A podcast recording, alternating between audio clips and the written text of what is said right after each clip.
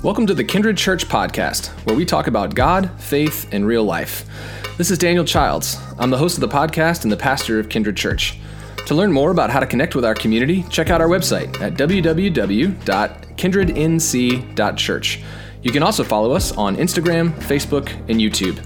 We're glad you've tuned in for today's episode. Now, let's talk about God.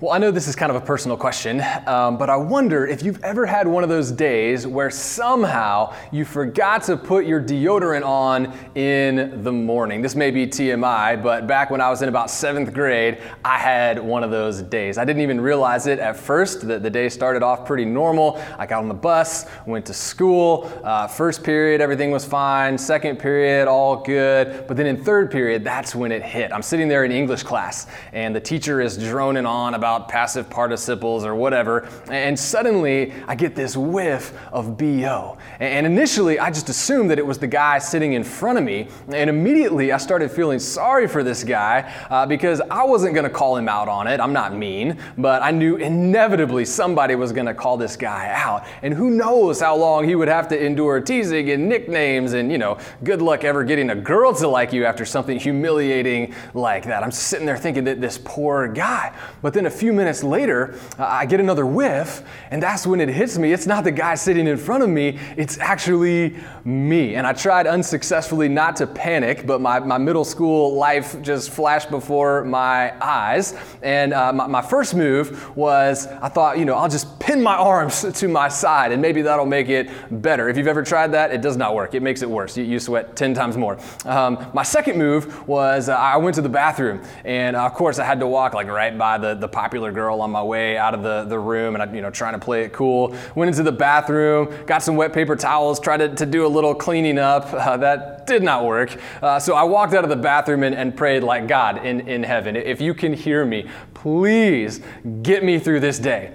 And uh, I would, don't know if I would call this a miracle exactly, but somehow I made it through that entire day without anybody calling me out on my BO. Thank goodness. Thank goodness. Now, uh, looking back, can find the humor in that whole situation. Uh, but at the time, it was anything but funny. It was super, super stressful. That's why I can vividly remember all of this decades later. And, and I bet most of you have similar middle school experiences of your own. And, and even if you were one of the cool kids and you you avoided anything too humiliating happening to you, uh, still, it's a super stressful stage of life, right? And, and it's super stressful uh, because we're all insecure at that age, and yet, you know, we want to be loved, we want to be accepted, we, we desperately want to belong. And the message that we get is that if we want to be loved and accepted, if, if we want to belong, we have to act a certain way, we have to dress a, a certain way, we have to fit in with everybody else, you know, whatever, whatever that means. And it feels like there's very little room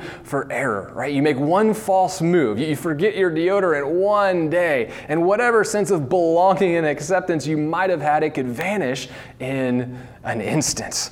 Well, uh, fortunately for, for most of us, life gets a lot better after middle school and we mature and, and the hormones calm down. Uh, all of that helps. But, but the truth is, when you think about it, the world that we live in, even as adults, the, the world still has some of these same dynamics at play. The world still bombards us with this message through social media and pop culture and, and advertisements. The world gives us this message that if we want to be worthy of love, if we want to be worthy worthy of acceptance, then we have to meet certain conditions. You know, we have to look a certain way, we have to act a certain way, our lives have to go a certain way. The world has a way of t- giving us this message that we're only worthy of love if. We're only worthy of love if we're a good enough mom. We're only worthy of love if we're considered successful in our career or if we don't have any major struggles that, that other people can see. Uh, we're only worthy of love if we're uh, attracted attractive enough or skinny enough or stylish enough or, or only if we get good enough grades or, or whatever it is, only then the world tells us,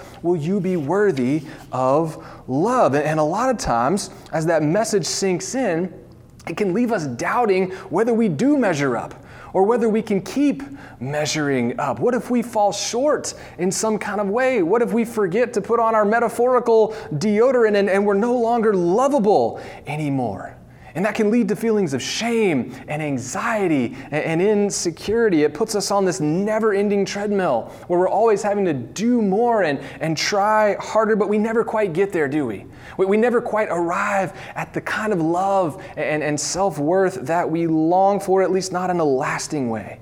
And so, what do we do? Well, We just keep trying harder and we keep doing more and we keep worrying about it. And, and sometimes we just have to numb out to deal with all that pressure, all that pressure of, of constantly having to prove that we're worthy of love and acceptance. On and on it goes, and it's overwhelming and, and it's exhausting. But the world tells us keep going, keep going, because this is the only way, this is the only way you're going to find the kind of love that you crave. Now, what I want us to see today is that all of that that the world tells us, all of that is actually a lie. It's a lie. As, as Christians, uh, one of the most important things that we learn from Jesus is how to name that lie so that we can resist it in our lives. When Jesus comes to us, he shows us a very, very different kind of love. It's a kind of love that's available to every single one of us all the time, no matter what. And it doesn't leave us with this constant sense of shame like the world does, but it's actually the cure for our shame. In the love of Jesus, it doesn't heap more burdens on top of us like the world does, but it actually removes our burdens from us. As we'll see in a minute, when we lean into that love, when we lean into that love, we, we never have to feel unworthy ever, ever again. We'll dig into that further in just a second. But uh, today, we are wrapping up our sermon series that has been all about courage. You know, we've talked about how courage is a vital ingredient if we want to live a meaningful life. And courage is especially important to live the Christian life because if we're not willing to step up and do some things that are hard and uncomfortable, if we're not willing to, to step outside of our, our comfort zones and, and push ourselves in different ways, then we're going to struggle to follow Jesus in a way that makes a real difference difference in our lives and in our world. And so it's super important that we cultivate courage. And in this series, we've been looking at six different dimensions of courage. And for each one, we've been talking about how does Jesus model this for us and what's the difference that this can make in our lives and in our world. And as we as we wrap up here uh, today, um, we're looking at one of the connections between courage and love. And I want us to see how the, the kind of love that Jesus is about that frees us from the kind of conditional love that we so often get from the world with all of the shame and, and all of the baggage that comes with it. Uh, so I want to spend a few minutes uh, looking at this story from Luke chapter 15 that we read earlier in the service today because this story shows us so clearly, uh, so clearly how the love of Jesus is different from the love of the world and how the love of Jesus is so much better than the love of the world. Uh, now, when this scene opens at the beginning of this passage, uh, Jesus is hanging out here with some social outcasts. We're told Jesus is hanging out with these tax collectors and sinners. These are people that most other people despised, and, and religious people especially despised these social outcasts. And we're actually told that there were some of those religious people there too. Uh, they are there, they see Jesus hanging out with these outcasts, and they're appalled by this. And they start murmuring. They start grumbling about Jesus. They say, This man, talking about Jesus, this man welcomes sinners and he eats with them. Or to put it in middle school terms, you know, this guy purposefully sits at the loser's table with the kids who never wear deodorant. I mean, what is he thinking? What is he thinking? Well, Jesus could have just ignored those critics in this moment, but he recognizes that this moment is too important. It's too important because Jesus can tell these judgy religious people who, who claim to represent God, they have actually completely misunderstood the love of God. See, they were thinking that God loves people in the same way that the world loves people, in this conditional kind of way. They're thinking that if you want God to love you, you must prove yourself worthy they think. You know, you, you've got to believe the right way and worship the right way and, and, act the right way. And if you don't live up to those standards, then you are not worthy of God's love, they thought. And that's why they were judging Jesus here. That's why they were shaming these people that Jesus is, is hanging out with. The, in their eyes, these are people who don't measure up. They're not worthy of God's love. Again, they're assuming that God loves people in the same kind of conditional way that the world loves people. Now, I know some of you have experience with some similar kinds of religious folks in, in your own life. Some of you have been part of churches where it was taught very clearly that, yeah, God's love is conditional, that you have to measure up in a certain way if you want God to, to love you and, and embrace you. And if you've been in a church that teaches that, then you know just how toxic that can be. It leads to shame, it leads to hypocrisy um, and, and fear. It's like middle school all over again, except in that case, it's like like divinely sanctioned. It's not good. Well, the good news for us is that Jesus came to show us that that is just not true. It's not true that God's love could actually not be more different from the kind of world, the kind of love that we get from the world. And that's why Jesus is not going to let this moment pass without teaching about what God's love is really like about what God's love is really like. And in order to teach about that, uh, Jesus actually tells a story. He lifts up what we call a, a parable. And this is one of the most powerful stories that Jesus ever told. So I want to make sure that we don't miss the, the point of this story. The story starts out, Jesus says, uh, A certain man had two sons. And the younger son said to his father, Father, give me my share of the inheritance. Now, uh, that may not mean much to, to, you and me, but when Jesus said that in that context, I'm, I'm sure people gasped uh, at that because in that culture, you could only get your inheritance from your father after your father had died. So, so this son is effectively saying to his father, Hey, dad, drop dead and give me my money. Wow, uh, that, that is uh, shockingly disrespectful, not to mention greedy and, and, super immature as well. Well, then Jesus goes on, the father, instead of punishing this little punk like we would expect, but he actually gives the son what he asked for. He hands over the inheritance, and, and almost immediately the son takes all of that money and he leaves home and he burns those bridges. Uh, he's essentially communicated, hey, I'm gone, I'm out of here, I'm no longer part of this family. Again, shockingly disrespectful. Uh, then Jesus says, This son, he, he goes off to some faraway place, we don't know exactly where, but almost immediately he ends up wasting all of his father's money on loose living. Essentially, he goes to Vegas and, and just blows everything in a couple of days. And in no time, this son, he finds himself all alone, far from home, and he's completely broke. Now, as Jesus is telling this story, uh, nobody feels sorry for this guy. You know, he's getting exactly what he deserves, it, it, seems. Jesus explains that the son, he ends up out of desperation getting a job feeding pigs. And in this culture, that would have been like the most repulsive, disgusting job imaginable. And all these judgy religious people that Jesus is telling this story to, they're thinking, well, good, all of this is good, it serves him right. That little punk well, here's where the plot starts to thicken. Uh, Jesus says one day, while he's out feeding the pigs. Uh, the son is, is starving because he's barely making any money and he's miserable. And he thinks to himself, okay, he thinks, uh, enough is enough. I'm going to swallow my pride and I'm going to go back home. And he thinks, look, I know that I've removed myself from my family. I know that there's no way that my dad is ever going to love me again. He's never going to see me as his child again. I've burned those bridges, but maybe, just maybe, my father will hire me back to be his his servant. So the son gathers himself and, and he starts traveling back home. And as he's walking along, uh, he's practicing this little speech that he gonna, he's going to give his dad about how he knows he's not worthy of love anymore. And he knows he's not allowed back in the family anymore, but he just wants to be uh, a servant.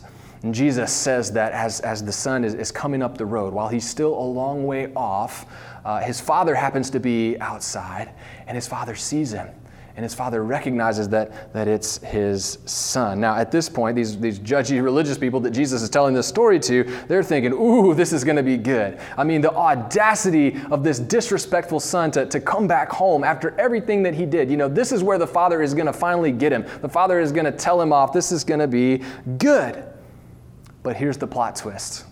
Here's the plot twist. Jesus says, no, no, no, that, that, that's not how this story goes.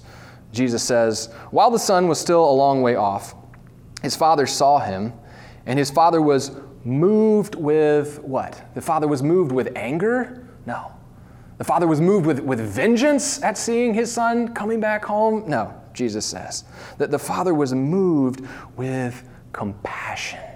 Compassion. The father ran to him and hugged him and kissed him. What? Uh, Jesus goes on, that the son, as, as his father is hugging and, and kissing him, that the son is trying to give him the, the, speech about how he knows he's not worthy of love and he can't belong in the family anymore. And, and the father just cuts him off. The father interrupts him. He, he doesn't want to he doesn't want to hear it at all. Uh, Jesus goes on, the, the father said to his servants, Quickly, uh, bring out the best robe and put it on him. That this robe was like a sign of, of royalty. I mean, he's getting the, the royal treatment. The father says, Put a ring on his finger. This referred to like a, a family, kind of like a signet ring. This, this would signify that this son is a member of this family. The father says, Put sandals on his feet, fetch the fattened calf, and slaughter it. We must celebrate with feasting, the father says. We must celebrate with feasting because this son of mine was dead and has come back to life. He was lost and is found. And they began to celebrate. Jesus says they began to celebrate. Well, do you see the point that Jesus is making in this story? He's saying this father, uh, that this father is like God. And, and, this is what God's love is like. And, and think about it you know, if, if, the, if this father loved in the way that the world loves, if this father loved in the way that these judgy religious people loved, if this father's love was even a little bit conditional, then there is no way he would have welcomed his son back home because his son broke every conceivable condition, right? But, but Jesus is saying that, that, that if this father can love even this son after all that he did, if this father can love even this son without condition, that means God loves you, and God loves me, and God loves everybody without condition as well. Now, that doesn't mean that God is always happy with our choices. Uh, that doesn't mean that God wants us to just go out and live our lives however we feel like living our lives. No, no. Uh, God is not okay with it when we reject God. Uh, God is not okay with it when we hurt other people. God is not okay with it when we hurt uh, ourselves, not at all. But here's the point even when we do things that are not okay, and we all at times do things that are not okay, even then, God continues to love us. God doesn't kick us out of the family, but God's arms stay wide open to us. And God keeps putting that family ring on our finger. And God keeps saying to us, hey, you are my son. You are my daughter. You are my child. And there is nothing you can do that would ever, ever change that. The world tells us that our worth, that our belovedness, it's always conditional. We've always got to prove it. We've got to measure up. But, but Jesus, in this story and throughout his life, Jesus says, no, it's not. No, it's not. Jesus says your love and your belovedness and your worth, that comes from God, and God loves you without conditions. So, the challenge for us in all of this, the challenge is that we've got to be intentional and we've got to keep God's voice at the center of our lives. We've got to keep our, our God given identity as beloved children of God. We've got to keep that front and, and center. And that's a challenge and it can take a lot of courage because the world is constantly bombarding us with a very different message. And if we're not intentional about listening for God's voice and reminding ourselves who God says that we are, then God's voice can get drowned out by all of these other messages that we get from the world. And, and then we're right back to thinking that we have to earn our love and, and prove our worth and earn our acceptance with, with all of the baggage that comes with that. So we've got to be courageous and we've got to be intentional. And actually, that, that's one of the reasons that Jesus calls all of us into this community called the church. Uh, and it's one of the reasons that Jesus gives us this ritual that we have of coming together, uh, whether online or, or in person, uh, coming together every single week for worship. Not a couple times a year, uh, not even a couple times a month, but every single week because we need it every single week. We need to listen. We need to be reminded of the way that God loves us and what it means for our lives. And when we do that, it's liberating and it's transformational. And when we do that, the church becomes a lot like this feast, this party that we read about in this, this story that Jesus tells. The church becomes this, this homecoming celebration. Uh, this feast where we get together and, and we celebrate our true belovedness and our true identity in God. If we can commit ourselves to, to keeping God's voice at the center of our lives, it is so transformational. I mean, just think about the difference that it would make in your anxiety level. To, to, to know deep down that you are loved without condition. Uh, think about the difference that it would make in your sense of self worth to know deep down that you are loved without condition. Uh, think about the difference that it would make in your romantic relationships. Think about the difference it would make in your friendships. Think about the difference it would make in the, the approach that you take to your career to know deep down that no matter what, you are loved without condition. Because that is true. That is true. And we get to be the community that celebrates that together. And we get to be the community that helps each other to keep that truth at the very center of our lives. Let me pray for us. O God of unconditional, uh, never ending, extravagant love, uh, Lord, you know that we live in this fallen, broken world. You know that the, the world is, is constantly giving us this message that, that we're not quite worthy, that we're not quite worthy of acceptance or, or worthy of love, that we don't quite belong because we, we don't measure up, God and we can internalize that message. It's so easy for us because we hear it so often and it tears us down and it weighs us down with guilt and, and, and shame, God. So we thank you so much that you liberate us from that with your life giving, unconditional, covenant, never ending kind of love. God, we thank you for Jesus who came to, to teach us about this love and to show us what it looks like so that we can know once and for all that you are like this loving Father that, that Jesus tells us about in this story. That that's how you love each of us, no matter how far we may wander, no matter how many mistakes we may make, no matter what this world does to us. You're always standing there, welcoming us home with, with arms wide open. You're, you're constantly affirming our identity as your beloved children. God. Keep drawing us back together in this community so that we can keep reminding each other of that over and over and over again. Because, God, uh, we're, we're in the world uh, six plus days a week hearing that, that message of conditional love. And as often as we can, we need the reminder that true love and your love for us is unconditional. We thank you for that, God. And we pray all of this in Jesus' name. Amen.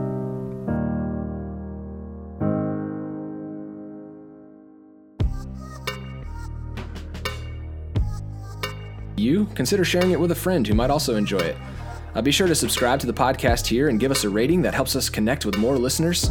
This free resource and all of Kindred's ministries are supported by the generosity of people like you. Your giving changes lives, and it helps us to share and embody God's love. If you'd like to make a donation, you can do so on our website at www.kindrednc.church just select Give.